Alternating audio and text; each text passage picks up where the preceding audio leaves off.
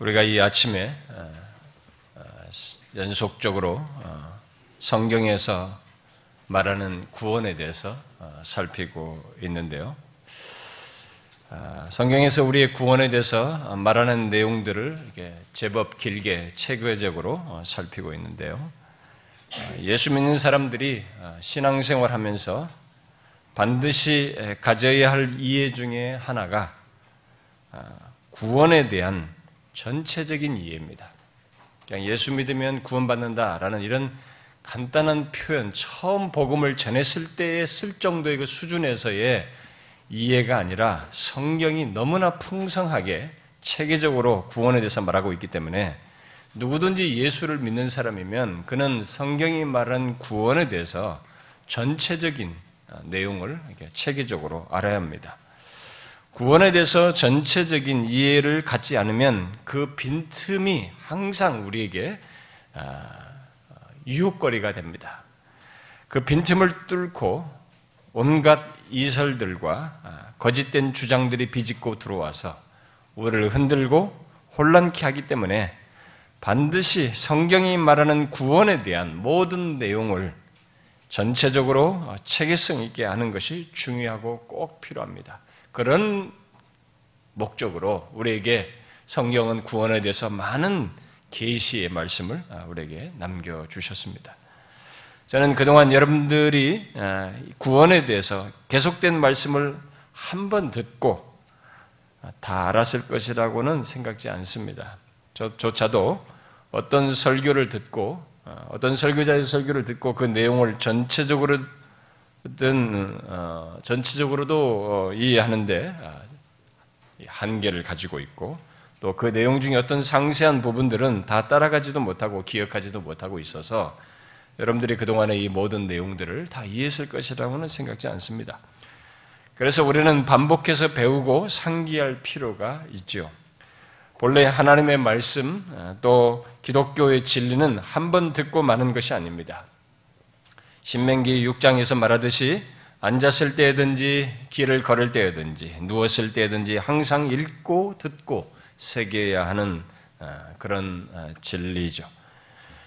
그리해야만이 하나님의 말씀이 말하는 그 바를 내용을 통한 어떤 생명과 구원, 특히 그 구원자 하나님과의 풍성한 관계 속에서의 삶을 가질 수 있기 때문에 우리는 반복적으로 알아야 합니다. 옛날부터 개혁교회들이 하나님의 말씀을 이렇게 매일 읽도록 권하고 또 똑같은 교리문답을 매년 반복해서 가르치고 배우게 했던 그 이유가 다 같은 맥락인 것입니다.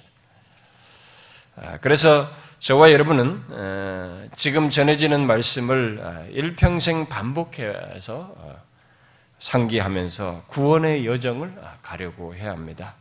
최근에 살핀 이 성화에 대한 말씀만 해도 구원의 여정을 가는 동안에 우리가 지속적으로 상기해야만 하는 것입니다. 자기를 부인하는 것이며 그리스도를 본받아서 가는 것들, 그리고 우리 안에서 어떻게 어떤 방편으로 이 길을 가야만 하는지, 우리가 특별히 지난주에 또 얘기했던 그리스도의 뒤를 따라서 가는 것 중에 구체적으로 생각과 말과 행실에서 성화되어 가는 것, 뭐 이런 것들을 우리가 계속 상기해야만이, 잊지 않아야만이 이 성화의 여정을 잘 갈 수 있습니다. 어떤 사람들은 종종 이렇게 이 성화의 여정을 이렇게 가는데 스스로 이렇게 제안을 합니다. 그래서 나는 원래 그런 사람이야, 나 건드리지 마, 뭐 이런 식으로 자기를 더 이상의 성화의 길을 가고 싶지 않다는 듯이 그렇게 말을 해요. 난 나라는 사람이 원래 그런 건데 어쩌라고. 그러면서 자기를 못 건드리게 하죠. 그 성화의 길을 안 가려고 합니다. 물론 우리가 제3자가 그런 약함을 가진 사람을 어떻게 이해하고 품어야 하는 문제는 제3자의 또 태도에 달려 있습니다. 그런 약한 자를 무조건 지적만 할 것이고 품어야 하는 영역이 제3자에게는 있지만 당사자는 자기를, 나는 원래 이런 인간이야, 나는 이런 건 어쩔 수 없어, 내가 그런 걸 어쩌라고, 뭐 이러면서 자기의 변화되어져야 될 생각과 말과 행실에서 계속적으로 주님의 뒤를 따라서 본받아서 성화되다는 이런 것들을 거부하는 이런 모습은 바르지 않은 것입니다. 구원의 여정 속에서 우리는 끝없이 앞에서 살폈던 그런 성화의 성경이 말하는 성화 관련된 많은 말씀들을 상기함으로써 이 구원의 여정을 잘 가려고 해야 합니다. 자, 그러면 이제 그동안 제법 오랜 시간 살펴왔던 이 구원의 전체 내용 중에 이 성화에 대한 내용을 제법 가장 길게 했는데요. 그 성화에 대한 그 내용들을 오늘을 이렇게 마무리하도록 하겠습니다. 그리고 다음 시간부터는 또 구원의 그 다음의 내용들을 이어지도록 하겠습니다. 성화와 관련해서 제가 마지막으로 살피려고 하는 내용은 우리들의 성화를 통해서 이룰 목표입니다. 그러니까 하나님께서는 우리를 불러 의롭다 하시고 거룩하게 하셔서 영원한 영광으로 나아가기까지 계속적으로 성화의 과정을 지나게 하셔서 이루시고자 하는 목표가 있다라는 것입니다. 그게 무엇일까?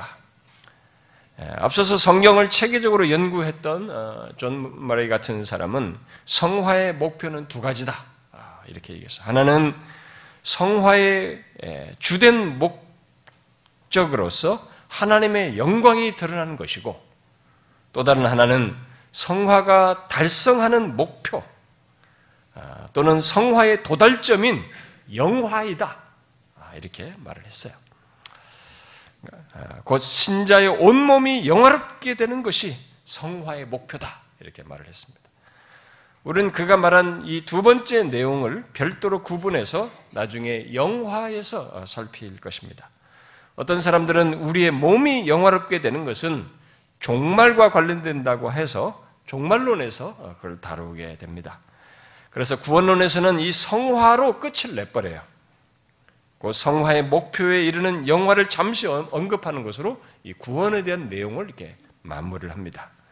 그러나 저는 그것을 이 구원에 대한 내용에 연결해서 이 영화를 연결해서 살피도록 하겠습니다. 왜냐하면 종말에 대한 내용에서 살필 수도 있지만 계속된 구원에 대한 내용에 연결해서 어떤 그 결론으로서 아는 것이 우리에게 필요하다고 봐서 영화를 이 구원에 연결지어서 살피도록 하겠습니다. 자, 그래서 이 시간은 먼저 우리가 지금 오늘 읽은 이 에베소서 1장에서 암시하는, 오늘 본문에서 암시하는 성화의 그 두 목표, 곧 존 머레이가 말한 성화의 목표 중에서 이제 두 목표가 다 언급되어 있습니다. 암시되어 있습니다만 그 중에서 첫 번째 내용을 중심으로 해서 살피도록 하겠습니다. 그것을 이제 저는 또 첫 번째 것을 두 개의 측면으로 나누어서 살피려고 하는데요. 하나는 개인적인 차원이고 또 다른 하나는 이렇게 공동체 또는 교회적인 차원에서 첫 번째 내용을 살펴보도록 하겠습니다. 그 이유는 오늘 읽은 이 에베소서 1장 3절부터 6절까지만 읽었지만 뒤에 14절까지에서 이 내용이 우리의 성화의 목적을 이렇게 두 측면에서 얘기해요. 그 첫 번째 목적을 두 측면에서 얘기하고 있기 때문에 그렇습니다.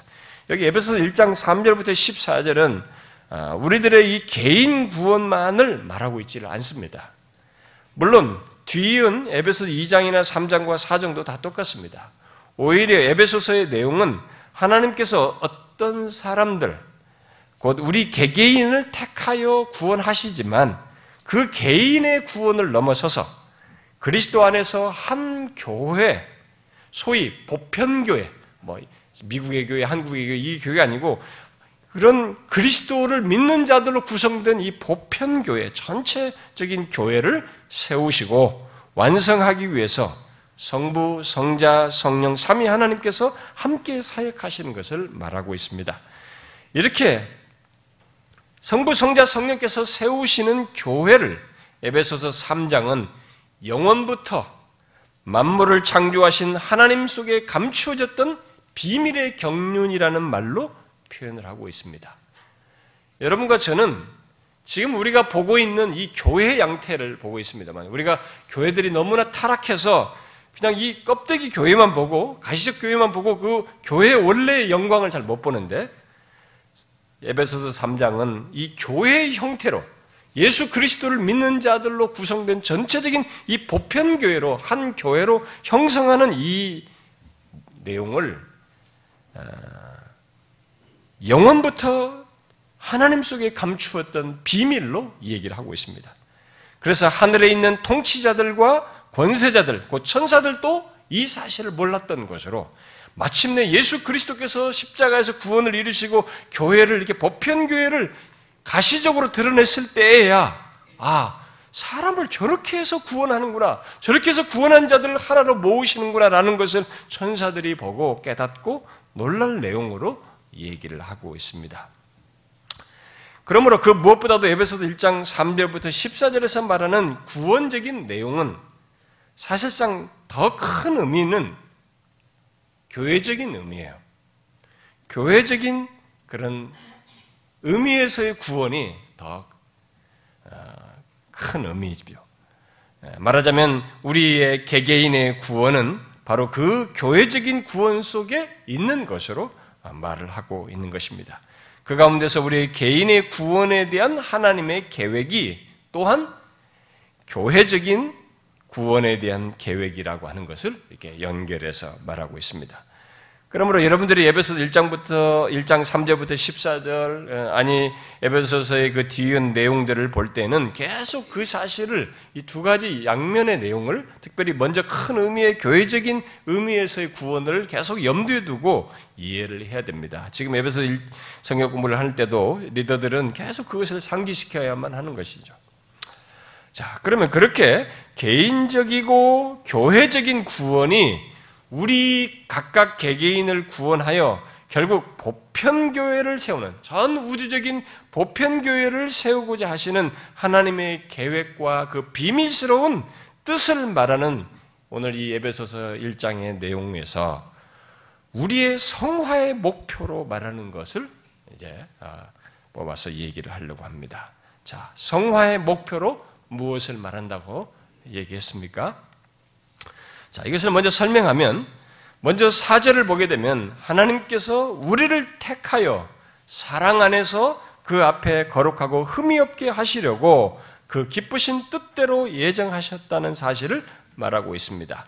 곧 하나님이 선택하여 결국 구원하심으로써 이루실 내용으로 성화의 내용이 언급되고 있습니다. 그리고 그것을 위해 하나님의 아들 예수 그리스도께서 이 땅에 육신을 입고 오셔서 7절에서 말하는 바대로, 우리가 뒤에 부분은 읽지 않았습니다만, 그의 피로 속죄, 곧 죄사함을 받게 하시는 것입니다. 인간이 스스로 거룩하게 되지 않아요. 죄인으로 태어난 우리들이 죄가 해결되지 않고는 그 누구도 거룩하고 흠이 없게 될 수가 없기 때문에 바로 하나님의 아들 예수 그리스도께서 오셔서 속죄라고 하는 것을, 죄를 속하는 이 일을 하셨다는 것을 기록하고 있습니다. 그리고 그것을 우리들의 삶 속에서 구체적으로 갖고 경험되도록 하기 위해서, 읽지 않았습니다만 13절 말씀대로 성령께서 진리의 말씀, 곧 구원의 복음을 듣고 그 안에서 믿도록 역사하셨다는 사실을 말하고 있습니다. 그래서 구원받은 자는 모두 그렇게 삼위 하나님의 역사 속에서 하나님 앞에서 거룩하고 흠이 없는 자로 서게 된다는 사실을 우리에게 말해주고 있습니다. 그런데 그 모든 내용을 말하면서 반복적으로 강조하는 내용은 그 안에서, 그 얘기예요. 그리스도 안에서이다라는 것을 자꾸 반복해서 말합니다. 결국 우리의 구원의 모든 것, 특히 구원하여서 거룩하고 흠이 없게 하시는 하나님의 뜻이 다 그리스도 안에서 이루어진다라는 것을 말하는 것입니다. 그것은 이 그리스도 안에서라는 말을 또 달리 표현하면 그리스도와 연합하여 죽고 삶으로써 확정적으로 거룩하여지고 계속 그리스도와의 연합 속에서 그 연합하는 자들이 삶 가운데서 지속적인 성화가 이루어진다는 것을 암시하고 있는 것입니다. 물론 그리 되도록 성령께서 계속 역사하심으로써 되는 얘기입니다. 자, 이미 우리 교회에서 이런 내용들을 제가 체계적으로 다 많이 했기 때문에 우리 교회에서 익숙한 사람들은 이 내용에 별로 어렵지 않을 거예요. 그러나 우리 교회 온 지 얼마 안 되거나 방문자들은 이게 너무 딱딱한 얘기를 하는 것으로 들릴지 모릅니다. 그것은 미안하지만 여러분들이 이렇게 성경을 이렇게 체계적으로 좀 진리를, 교리를, 체계를 듣질 않고 배우질 않아서 그렇습니다. 그냥 간증과 축복 얘기와 좋은 얘기에 너무 익숙해 있기 때문에 그 사람들에게는 이런 내용이 어려워요. 딱딱하고 은혜가 없다고 생각합니다. 정작 은혜가 있어야 할 내용인데 자기가 스스로 잘못된 것에 익숙하다 보니까 은혜가 있어야 할 말씀을 은혜가 없다라고 스스로 단정지어버려요. 그래서 그런 사람들은 항상 그 바운다리, 그 풍토에서만 신앙생활합니다. 이것을 알아야 됩니다. 굉장히 중요한 내용이에요. 우리의 구원에 있어서 중요한 내용을 얘기를 하는 것입니다. 우리의 구원은 그리스도 안에서가 아니면 이 성화의 모든 것조차도 가능치가 않습니다. 구원받은 자는 모두 삼위 하나님의 역사 속에서 있게 되는데 이것의 구체성이 예수 그리스도 안에서 또 그분과의 연합 속에서 갖게 되는 것이죠. 자, 그래서 이 요한일서 3장은 우리들이 그런 성화의 여정을 마치고 나중에 그리스도와 같이 변화되는 것으로 얘기를 합니다. 그렇게 그리스도와 같이 변하여 온전한 모습, 그야말로 온전히 거룩하고 흠이 없는 자로 서게 된다는 사실을 우리에게 말하고 있습니다. 그래서 에베소서 1장 3절부터 14절의 내용 속에는 우리의 확정적인 성화, 다시 말해서 그리스도 안에서 갖게 된 이미 예수를 믿으면서 그리스도와 함께 죽고 삶으로써 이미 거룩하게 된 것뿐만 아니라 그 이후로 지속적인 성화도 내포하고 있고 그리고 성화의 최종적인 모습까지 다 내포하여서 말하고 있습니다. 오늘 여러분들이 읽은 내용 중에 4절이 하나님 앞에 거룩하고 흠이 없게 하시려고 하는 이 목적으로 말한 이 내용은 그런 확정적인 성화에서부터 지속적인 성화 그리고 최종적인 성화의 완성까지를 다 내포하는 말입니다. 자, 그런데 이 시간에 우리가 주목하여 살피려고 하는 것은 어떤 성화를 말하든지 우리의 성화의 목표로 무엇을 말하는가 하는 것이죠. 성화되는 것 자체를 목적이 아니고 성화를 해서 이 성화가 이루고자 하는 목적이 성화되어서 이루고자 하는 목적이 있어요. 그 성화의 목표가 무엇인가 하는 것입니다. 무엇입니까? 오늘 읽은 본문에서 우리가 이제 힌트를 얻으면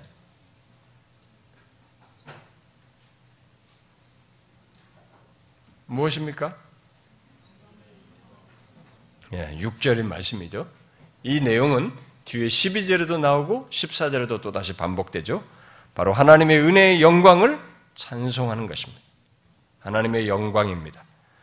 우리는 그것을 일반적으로 우리의 구원의 목표로도 말할 수 있습니다만 더 구체적으로 성화의 목표로 말할 수 있습니다. 어떤 것으로 말하든 분명한 것은 우리의 구원의 궁극적인 목표는 하나님의 영광을 드러내는 것임을 여기 에베소서 1장에서 반복해서 말해주고 있습니다.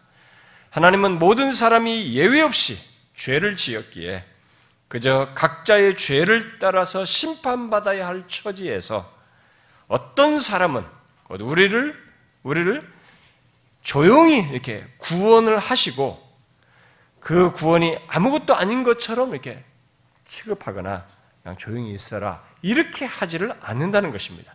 여기 1장 6절에서 말하는 바대로 그렇게 구원하신 것이 하나님의 은혜로 된 것이므로 마땅히 그 은혜의 영광을 찬송하기를 원하신다는 것입니다. 그래서 과거에 온 민족 가운데서 이스라엘을 대표성으로 샘플로서 처음에 구약 역사에서 이스라엘을 택하여 구원하시는 과정에서도 하나님은 이스라엘을 통해서 세상에 자신을 드러내시는 역할을 하기를 원하셨던 것이죠. 그러면서 이스라엘 처음 구원하시는 과정에서 출애굽시킬 때 바로 그것을 얘기하시죠. 애굽에서 자신을 그들 출애굽시킬 때 애굽에서 이 너희를 구원하는 이가 나라고 하는 것을 알게 하겠다. 이렇게 얘기를 하시죠. 바로에게 이집트 안에서 그것을 알게 하겠다. 그것을 하나님은 또 선지자 이사야를 통해서도 이 얘기를 하죠.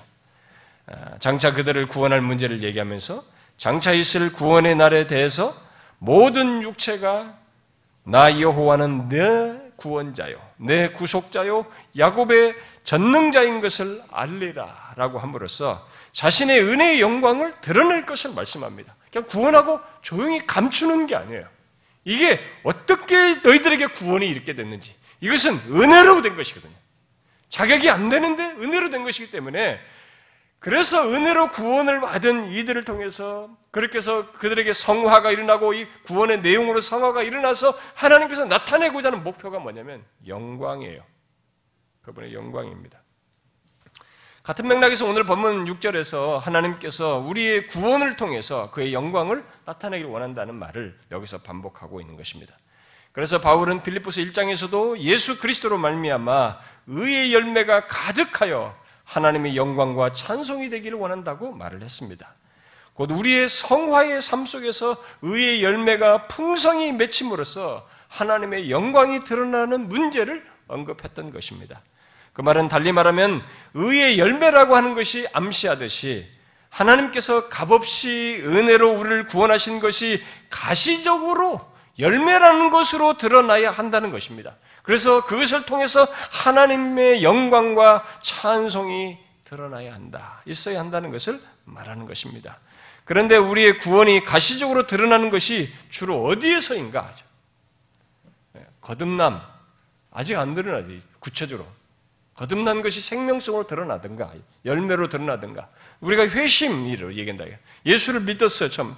그래서 그 뒤로부터 회심의 열매로 드러나듯이 뭔가 그 이후에요. 바로 이 성화의 과정 속에서 나타나는 것입니다. 구원의 이 성화의 국면에서 의의 열매가 우리는 가득하게 나타나는 것이죠. 그래서 거듭남의 열매나 회심의 열매가 말하는 것은 사실상 성화 속에서 말하는 것들일 수 있는 것입니다. 말하는 것들인 거죠. 그래서 어쨌든 하나님은 우리를 은혜로 구원하신 것이 세상 가운데서 드러남으로써 자신의 영광이 드러나기를 원하신다는 것을 말하고 있습니다. 그런 면에서 우리의 성화, 곧 우리들이 거룩하게 변화되는 것은 이 세상 가운데서 하나님의 영광을 드러내는 일종의 표지입니다. 표지 같은 것이. 거꾸로 말하면 우리의 삶을 통해서 하나님의 영광이 드러날 때에야 우리의 성화가 제대로 되고 있다고 하는 것이 증거되는 것입니다. 내가 예수를 믿으면서 나를 통해서 하나님의 영광이 드러나지 않는다, 하나님께 영광이 돌려지지 않는다는 것은 내게 성화가 일어나지 않고 있다는 것이에요. 이 사람이 거듭나지 않은 신자, 가짜 신자이거나 아니면 신자임에도 불구하고 그렇다면 그 사람에게 성화가 온전히 드러나고 있지 않기 때문이라고 말할 수 있는 것입니다. 그런데 여러분, 그렇게 우리의 삶 속에서 가시적으로 거룩이 드러나려면 어떤 일이 우리에게 구체적으로 있어야 될 것인가 하는 거예요. 이제 이것을 생각해 봅시다. 다시 질문해 보겠습니다. 우리의 삶 속에서 가시적으로 성화, 이 곧 거룩이 드러나려면 어떤 일이 우리에게 있어야 하겠습니까? 성화의 내용으로서 어떤 일이 우리에게 있어야 되겠어요? 우리가 내가 거룩, 성화되는 것이 가시적으로 드러난다라고 하면은 제일 먼저 우리가 쉽게 생각하는 건 뭐냐면 다른 사람들에게 친절하고 또 예의 바르게 행하고 더 나아가서 적극적으로 누군가를 좀 돕고 선행을 행하는 것을 생각합니다. 그렇게 함으로써 우리가 가시적으로 나의 성화를 드러낸다고 생각을 해요. 제가 알기로 오늘날 교회 안에 있는 사람들 중에 많은 사람들이 그런 식으로 자신이 이 성화, 예수 믿는 것, 뭐 하나님께 영광 돌리는 것을 가시적으로 드러낸다고 생각하는 것으로 알고 있어요. 그러나 성경이 말하는 성화가 곧 우리의 삶 속에서 거룩이 가시적으로 드러나는 것이 그런 수준의 것이 아니라고 하는 것을 이미 여러 번 얘기했기 때문에 여러분들이 그것을 분명히 아셔야 됩니다. 성경이 말하는 성화는 그런 수준의 것이 아닙니다. 물론 그런 것이 후발적으로 뒤따르고 부분적인 내용이 될 수 있지만 이미 우리가 살핀 대로 성화는 그런 수준의 것이 아닙니다. 그 정도는 예수를 믿지 않아도 하는 것이에요. 여러분 다른 종교를 가진 사람들이 가시적으로 얼마나 친절하고 예의 바릅니까? 때로는 얼굴이 평화가 넘치기도 해요. 상당히 선행도 많이 하고 자선적인 활동도 하고 많이 합니다. 그러니까 우리는 선행이라고, 우리가 이게 성화를 드러낸다, 가시적으로 드러낸다, 거룩을 가시적으로 드러낸다는 것을 그 수준을 생각하면 기독교를 일반 종교 똑같이 보는 것입니다. 전혀 차이를 못 느끼는 것이에요. 성경이 성화를 가시적으로 드러내서 하나님께 영광을 돌린다고 할 때는 그 수준을 말하지 않습니다. 그럼 뭐겠어요? 성화가 가시적으로 드러난다는 것은 하나님이 보시는 죄, 하나님이 보시는 죄를 하나님의 시각에서 죄인 것을 빛 가운데 드러내는 것이에요. 이것이 삶 속에서 드러나는 것이 성화를 가시적으로 드러내는 것입니다. 거룩이, 여러분들 이게 무슨 말인지 잘 이해하셔야 됩니다. 거룩이 우리의 삶 속에서 가시적으로 드러난다는 것은, 그래서 우리의 성화를 통해서 하나님의 영광이 드러난다는 것은 우리의 삶 속에서 죄를 빛 가운데 드러냄으로써 하나님의 거룩이 반영되는 것이에요. 그렇게 해서 하나님의 거룩을 유지하는 것입니다. 예수님께서 니고데모에게 진리를 따르는 자의 행위가, 하나님 안에서 행한 것임이 어떻게 나타나는지에 대해서 말씀을 하셔요.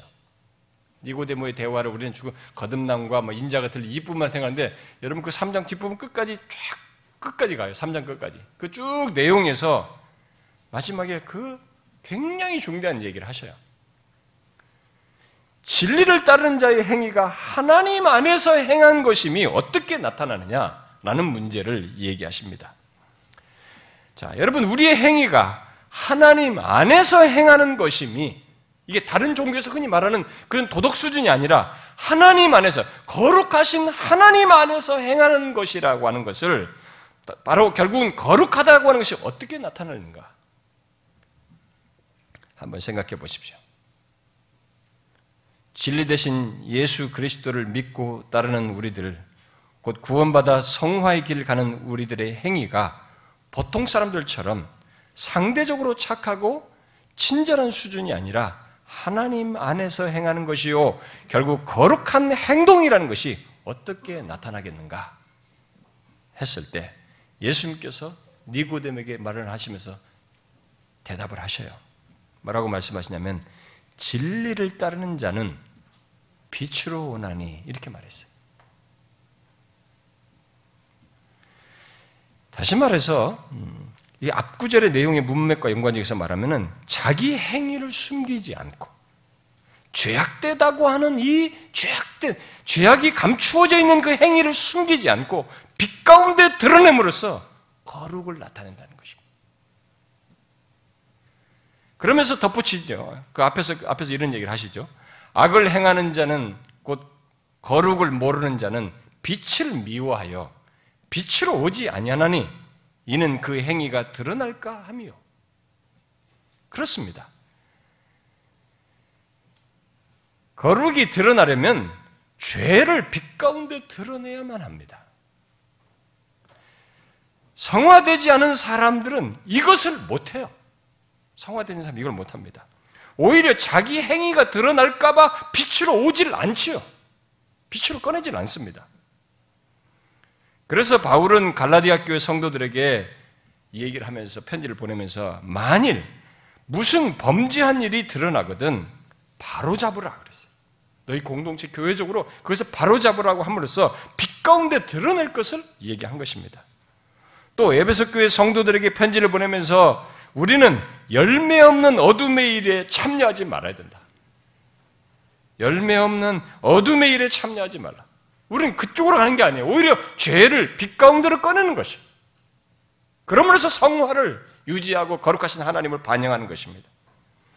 그렇게 하나님께서 죄로 여기시는 것을 빛 가운데 드러내면서 거룩을 유지하는 것을 성화를 가시적으로 드러내는 것으로 성경은 말하고 있는 것입니다. 그런 맥락에서 바울은 디모데에게 범죄한 자들을 모든 사람 앞에 꾸짖어 나머지 사람들로 두려워하게 하라라고 했어요.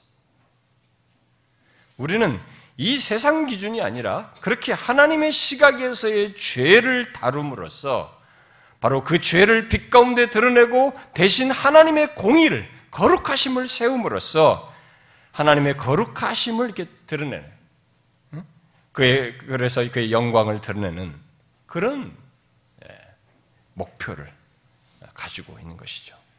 그런 삶 속에서의 그런 목표 지향성을 갖고 있는 것입니다. 특히 그것이 하나님의 아들 예수 그리스도께서 죽기까지 복종하여 십자가에 달려 죽으심으로써 죄를 물리셨어요. 하나님의 아들이 이 땅에 오셔서 끝까지 죽기까지 복종하면서 무엇을, 하나님의 거룩한 뜻을 이루었지만 그 뜻을 이루시는 가운데 죄를 짓지 않았어요. 죄를 짓지 않냐고 계속 죄를 빛 가운데 꺼내 거룩의 길을 끝까지 가는 것입니다. 그래서 우리들이 그렇게 하게 될 때, 똑같이 그런 성화를 통해서 죄를 빛 가운데 드러내고 이렇게 하게 될 때 우리가 어떤 행동을 자연스럽게 하게 되냐면 그리스도께서 하신 것이 옳다라고 하는 것을 우리가 증거하는 것이에요. 그걸 뒤따르는 것입니다. 십자가에 달려 죽으심으로써 죄를 물리치신 것이 옳으십니다라고 하는 것을 우리가 드러내는 것이죠. 그렇게 함으로써 그리스도를 높이는 것이고 하나님을 높이는 것입니다. 그에게 영광을 돌리는 것이죠. 그리고 더 나아가서 세상의 유혹을 받고 있는 영적으로 어린 신자들에게 우리가 그렇게 죄를 빛 가운데 드러내므로써 하나님, 거룩하신 하나님을 반영하게 될 때 실천적인 도움을 이 어린 신자들에게도 주어요. 그렇게 함으로써 하나님의 영광을 드러내기도 합니다. 바로 예수 믿는 우리가 어떻게 거룩을 지키며 성화의 삶을 살아야 하는지 그 가시적으로 이 성경을 통해서 듣긴 하지만 가시적으로 못 보고 있거든요. 처음 믿는 사람들이. 그걸 보는 것을 배우는 것이죠. 도움을 얻어요.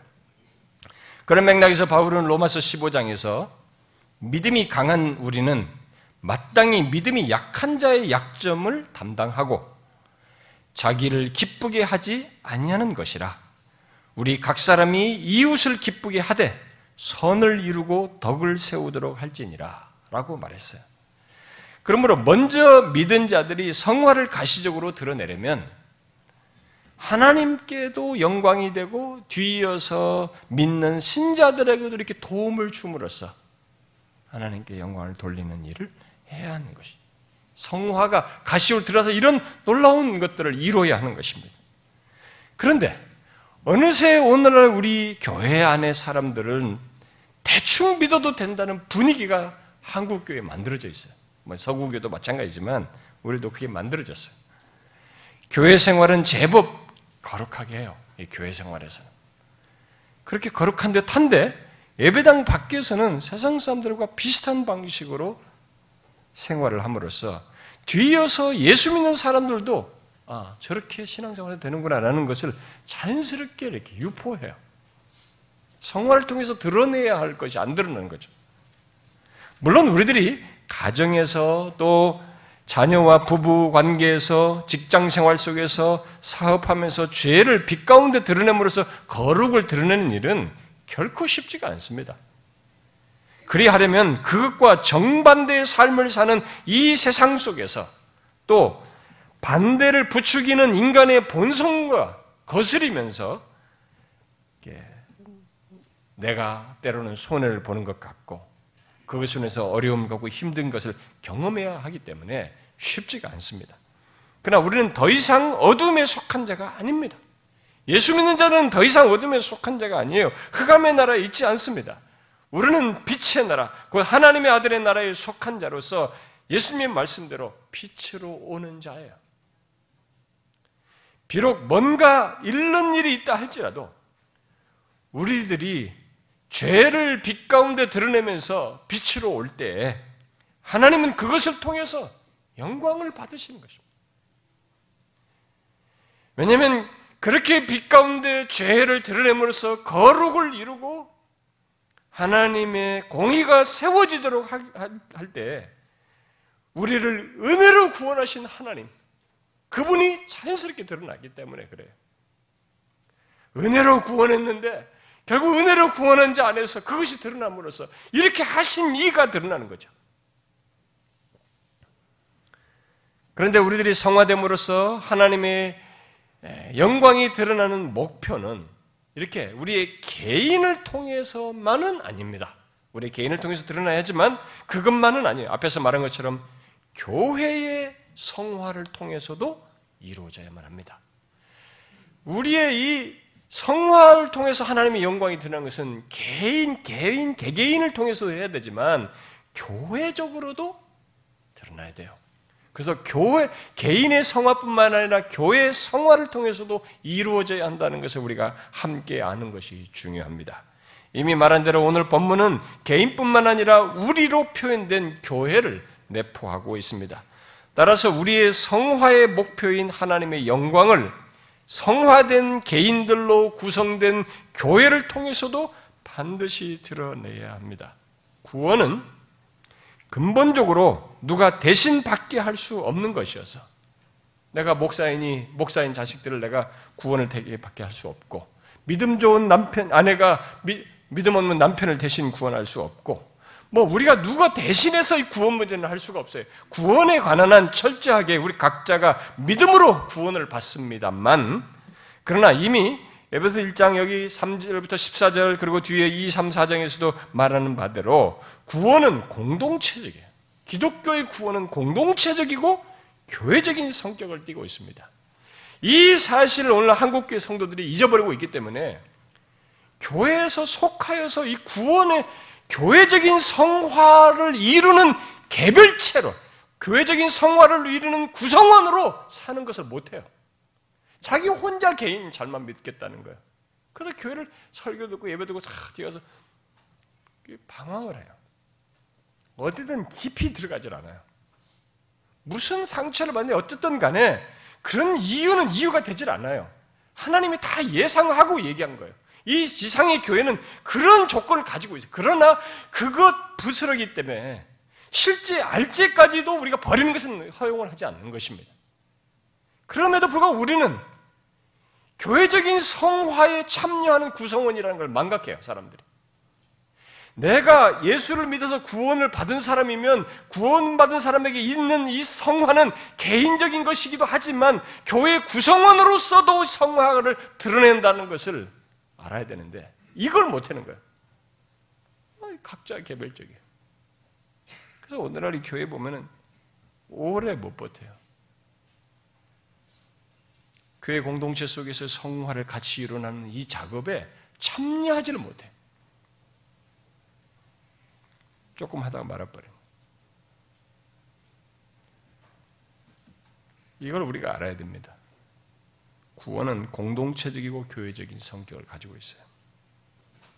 그것을 성경은 그리스도의 몸으로 가장 잘 표현을 하죠.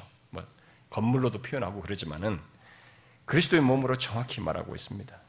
그러므로 그리스도의 몸 안에 개개인의 성화되는 것처럼 교회 또한 성화되는 것을 말하지 않을 수가 없고 꼭 가져야만 하는 것입니다.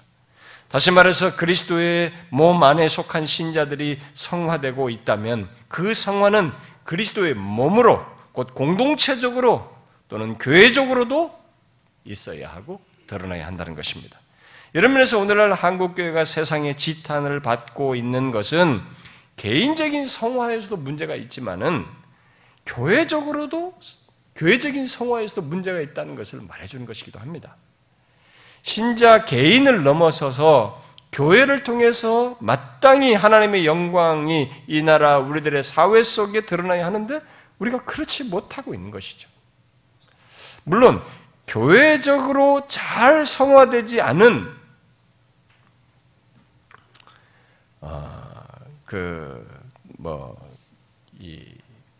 교회 안에도 그런 사람이 있듯이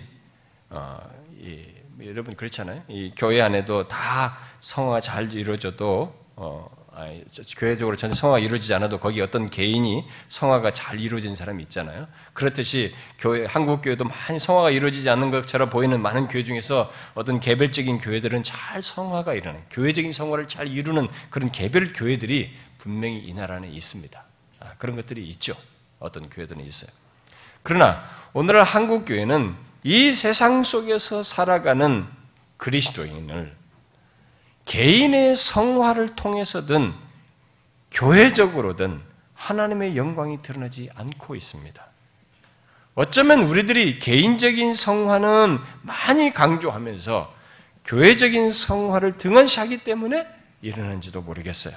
말하자면 교회들이 성도들에게 신자로서 거룩한 삶을 살아야 한다고, 또 사회 속에서 그리고 신자로 사는 가운데서 하나님의 영광을 드러낸다고 이렇게 말을 하면서도 정작 교회적으로는 죄를 구분 못하고 세상적인 방법과 수단을 쓰는 그런 모습을 교회들이 가져요. 그러니까 굉장히 교회적인 성화가 안 되고 있는 것이죠. 그러니까 앞에서 말한 대로 죄를 빛 가운데로 나타냄으로써 거룩을 드러내는 것을 놀랍게도 교회적으로는 못하는 일을 우리가 또 하기도 한다는 것입니다. 대표적인 예가 복음전도에서 나타내는 것 중에 하나예요. 이 복음전도를 하면서 우리가 포상을 합니다. 한국교회가요. 온갖 경품을 걸어요. 어느 교회들은 뭐 한때 막 마티즈까지 걸고 그랬잖아요. 큰 교회에서. 그렇게 하면서 복음전도를 부추깁니다. 그러나 그것은 거룩과 전혀 상관이 없는 것입니다. 오히려 경품에 대한 욕심을 자극함으로써 이게 탐심에 의해서 탐심이라는 죄로 거룩한 일을 하게 하는 것입니다. 그러니까 교회적인 성화가 안 되고 있어요, 이 교회는. 아무리 사람이 많을 때 할지라도 그 수준의 교회이면 그 교회는 교회적인 성화가 안 일어나고 있는 것입니다. 또 다른 예를 들면 어떤 교회는 하나님께서 말씀하시는 죄를 등한시하면서 공동체적으로 교회 안에서 이 죄를 별로 이렇게 신경을 안 써요. 다시 말해서 그 빛 가운데로 죄를 나타내지 않고 그저 예수 믿어서 잘 되는 것, 성공하는 것, 복받은 것을 강조하면서 교회적으로 거룩을 뒤로 한 그런 성공과 축복과 잘됨을 추구하도록 해요. 그러니까 이 사람들이 성공하면서 성공에 대한 결과물은 서로 간증하면서 자랑을 하는데 성공하는 과정에서 죄를 썼던 것은 다 묻혀버려요. 그러니까 그런 것들을 부추기고 그런 걸 가르치고 그런 것을 자랑하는 교회는 교회적인 성화가 안 일어나고 있는 것입니다. 오늘날 우리 한국교회가 그렇게 그런 시기로 교회적인 성화가 안 이루어졌기 때문에 성공은 했을지 몰라도 세상으로부터 지탄을 받는 것입니다. 성화의 중요한 목적을 못 이루는 것입니다. 교회적인 성화를 통해서 하나님의 영광이 드러나야 되는데 안 나는 것입니다. 같은 맥락에서 하나님께서 말씀하시는 죄를 별로 중시하지 않고 대신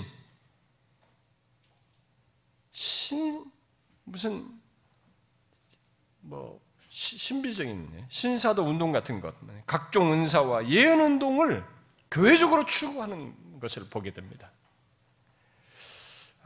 그런 모습들 속에서 거의 공통적으로 드러나는 것은 개인적인 무엇은 있지만 공동체적인 성화가 안 이루어져요.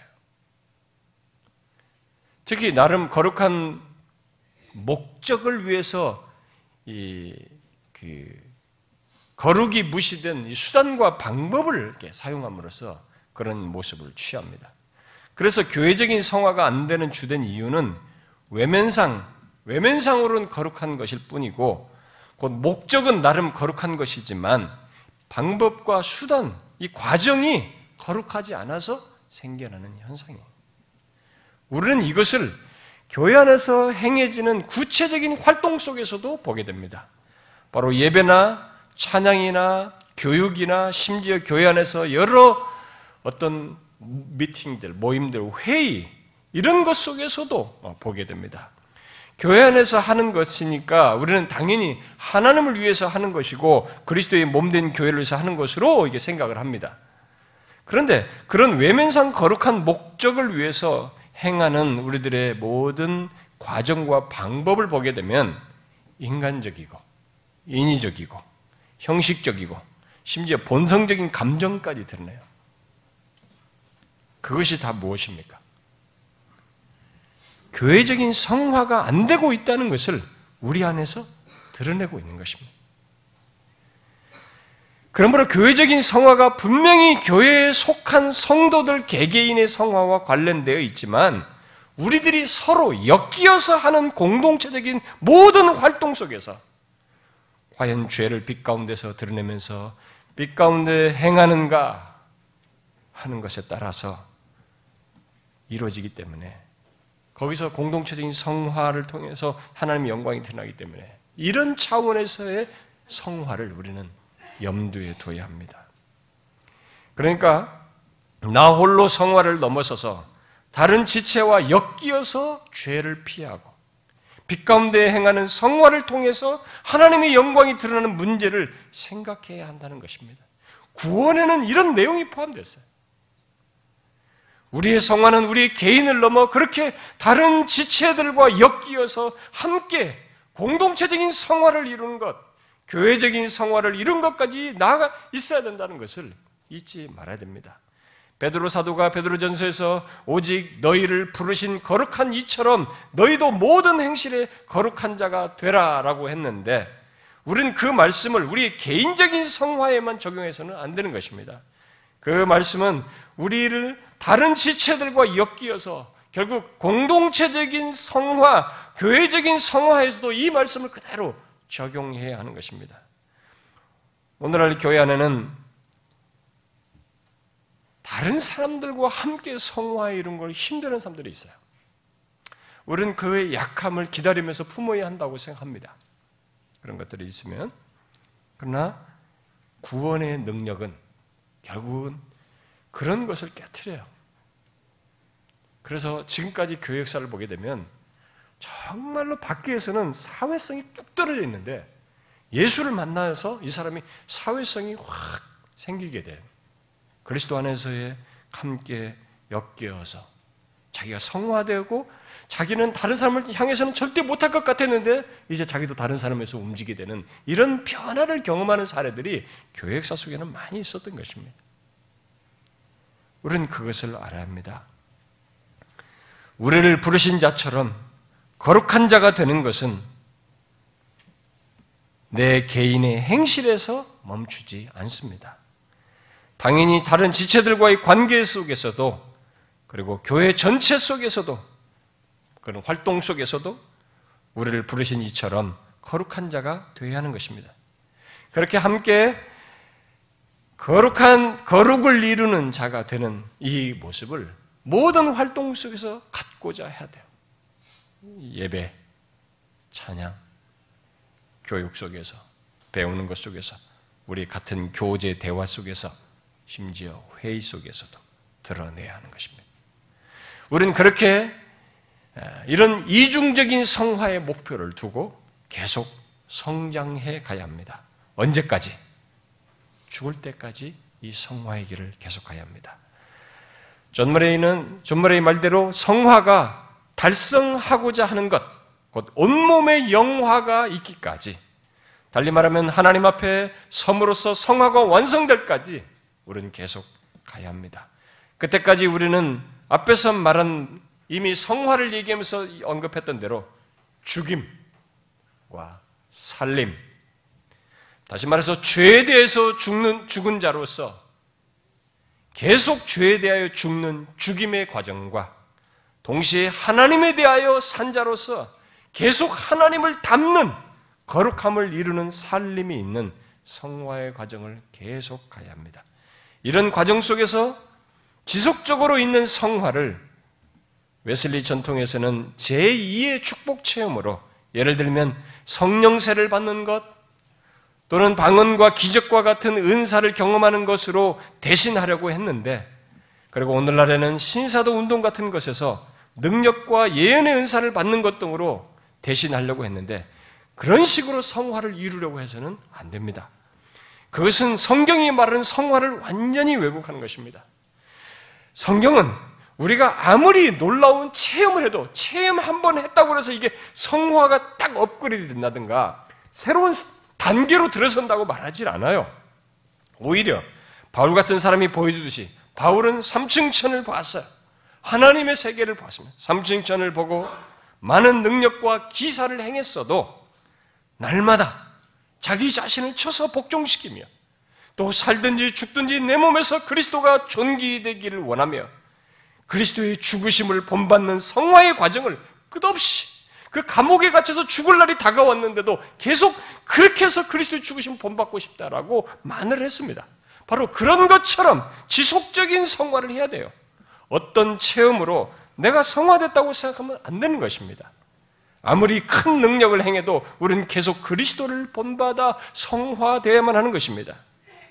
우리가 앞에서 말한 바대로 죄에 대하여 죽는 죽임과 하나님께 대하여 산자로서 그리스도를 닮는 것으로 이 살림이죠. 닮는 것으로 나타나는 살림을 함께 갖는 이 성화를 죽을 때까지 가져야 합니다. 우리들의 성화의 완성은 바로 그렇게 성화가 영광으로 나아갈 때, 그렇게 성화의 과정을 살다가 영광으로 나아갈 때, 바로 영광의 주 앞에 섰을 때 완성됩니다. 그때 이루어지게 됩니다. 우리는 그때까지 이미 구원을 받았으나 아직 완성되지 않은 구원, 우리가 영어로 already not yet이라고 해요. 이미와 아직 아니로 말하는 구원. 그래서 계속 구원을 향해서 나아가는 긴장이 있는 어떤 면에서 그런 이미와 아직 아니가 있기 때문에 이게 긴장이 있는 거예요. 그래서 역동적인 성화의 삶을 우리는 살아가는 것입니다. 이것이 그리스도인의 삶이에요. 이걸 잊지 말아야 됩니다. 우리는 이미 얻은 구원을 가지고 아직 완성되지 않은 구원을 향해서 나아가는 사람들입니다. 그 말은 그 과정에서 계속 성화의 구원을 이루어야만 한다는 것이죠. 바로 그것을 위해서 에베소서 1장이 말하는 바대로 하나님께서 우리를 택하셨고 그리스도께서 그의 피로 우리를 구속하셨으며 성령이 계속 우리 안에서 역사하시며 이끌고 계신 것입니다. 그야말로 하나님 앞에 거룩하고 흠없는 자로 온전히 서도록 하기 위해 성삼위 하나님께서 우리 개인뿐만 아니라 성화의 여정을 가는 자들로 구성된 교회 안에서 처음부터 끝까지 새하늘과 새 땅에 이르기까지 깊이 관여하시고 역사하시고 있는 것입니다. 우리는 모두 성화가 완성된 그 영광에 이르게 될 때 하나님께서 우리가 그때 몹시 기뻐하겠지만 사실상 성경의 경이로운 사실은 그때 하나님이 최종적으로 크게 영광을 받으셔요. 성화의 목적을 그때 하나님 자신이 자신 안에서 그걸 경험하셔요. 우리가 구원받은 걸 우리가 기뻐하고 있는데 성화가 완성돼 영광이 이를 때 하나님께서 최종적으로 크게 영광을 받으십니다. 그러니까 오늘 본문 6절이나 12절과 14절이 말하는 그의 은혜의 영광을 찬송하게 하는 그 목적을 최종적으로 이루어져서 구원받은 모든 무리들이 그야말로 천상의 교회 공동체가 구원하심이 보좌에 앉으신 하나님과 어린 양께 잇도다라고 찬양하는 것을 통해서 하나님 자신이 크게 영광을 받으십니다. 그렇습니다. 하나님은 장차 우리의 성화가 완성되어 영화롭게 된 것 속에서 크게 영광을 받으실 것입니다. 처음부터 계획된 것이 다 이루어진 그 결론을 하나님 자신이 보면서 영광을 받으신 것입니다. 그래서 존 머레이는 다음과 같은 심오한 얘기를 했어요. 성화 과정의 완성에서 하나님이 받으실 영광은 끝이 없다. 하나님은 그의 모든 역사들 속에서 영광 받으실 것이다. 버림받은 자들의 저주도 하나님의 영광이 될 것이다. 그 어떠한 오점도 하나님의 행위에 부과되지 않을 것이다. 하나님의 행위는 그의 공의와 권능의 영광이 될 것이다. 라고 말했습니다. 여러분 무슨 말이에요? 하나님은 자신이 우리를 택하여 부르시고 의롭다 하시고 성화의 과정을 지나서 마침내 영화롭게 된 것을 인하여 크게 영광을 받으신다는 것을 말합니다. 그런데 그것만이 아니라는 것이에요. 버림받은 자들의 저주를 통해서도 영광을 받으신다는 것입니다. 왜요? 그들의 죄를 가만히 놔두고 심판하지 않는다면 과연 하나님이 공의로운 하나님인가? 과연 그가 능력이 있는가라는 문제가 제기될 텐데 그들을 실제로 심판함으로써 그의 공의와 능력을 나타내실 것이기 때문에 버림받은 자의 저주를 통해서도 하나님은 영광을 받으신다는 것입니다. 어쨌든 그가 말하는 이 중요한 사실 한 가지는 예수 믿는 우리들이 온전한 성화를 이루게 될 때 하나님께서 최종적으로 크게 영광을 받으신다는 사실입니다. 그런데 우리는 그것을 이 땅에서부터 우리의 성화를 가시적으로 드러내므로써 드러내요. 최종적으로 그런 영광을 돌릴 때가 오지만 우리는 하나님께서 지금부터 하라고 하셔요. 지금부터 연습하는 것, 지금부터 경험하라는 것입니다. 지금부터 우리의 성화를 가시적으로 드러내므로써 그 하나님의 성화의 목적인 영광을 드러내라는 것입니다. 우리는 이 성화의 목적을 잊지 말고 살아야 합니다. 내 개인에게뿐만 아니라 다른 지체들과 함께 엮이어서 갖는 교회 안에서의 모든 활동 속에서, 예배 속에서 나 혼자만 은혜 받는 거 아니에요. 함께 공동체적으로 함께 찬양해 집중하면서 우리가 함께 하나님의 말씀을 배우고 공동체를 세우고 하나님 앞에 집중함으로써 우리 가운데 계신 하나님을 의식하며 교제하는 가운데서, 심지어 우리들이 뭔가 회의하는 자리에서도, 그리고 지난 우리가 5월달에 갔던 것 같은 이 소풍 같은 것에서도 혼자 즐기고 혼자 개인 플레이 혼자 갚아버리는 게 아니라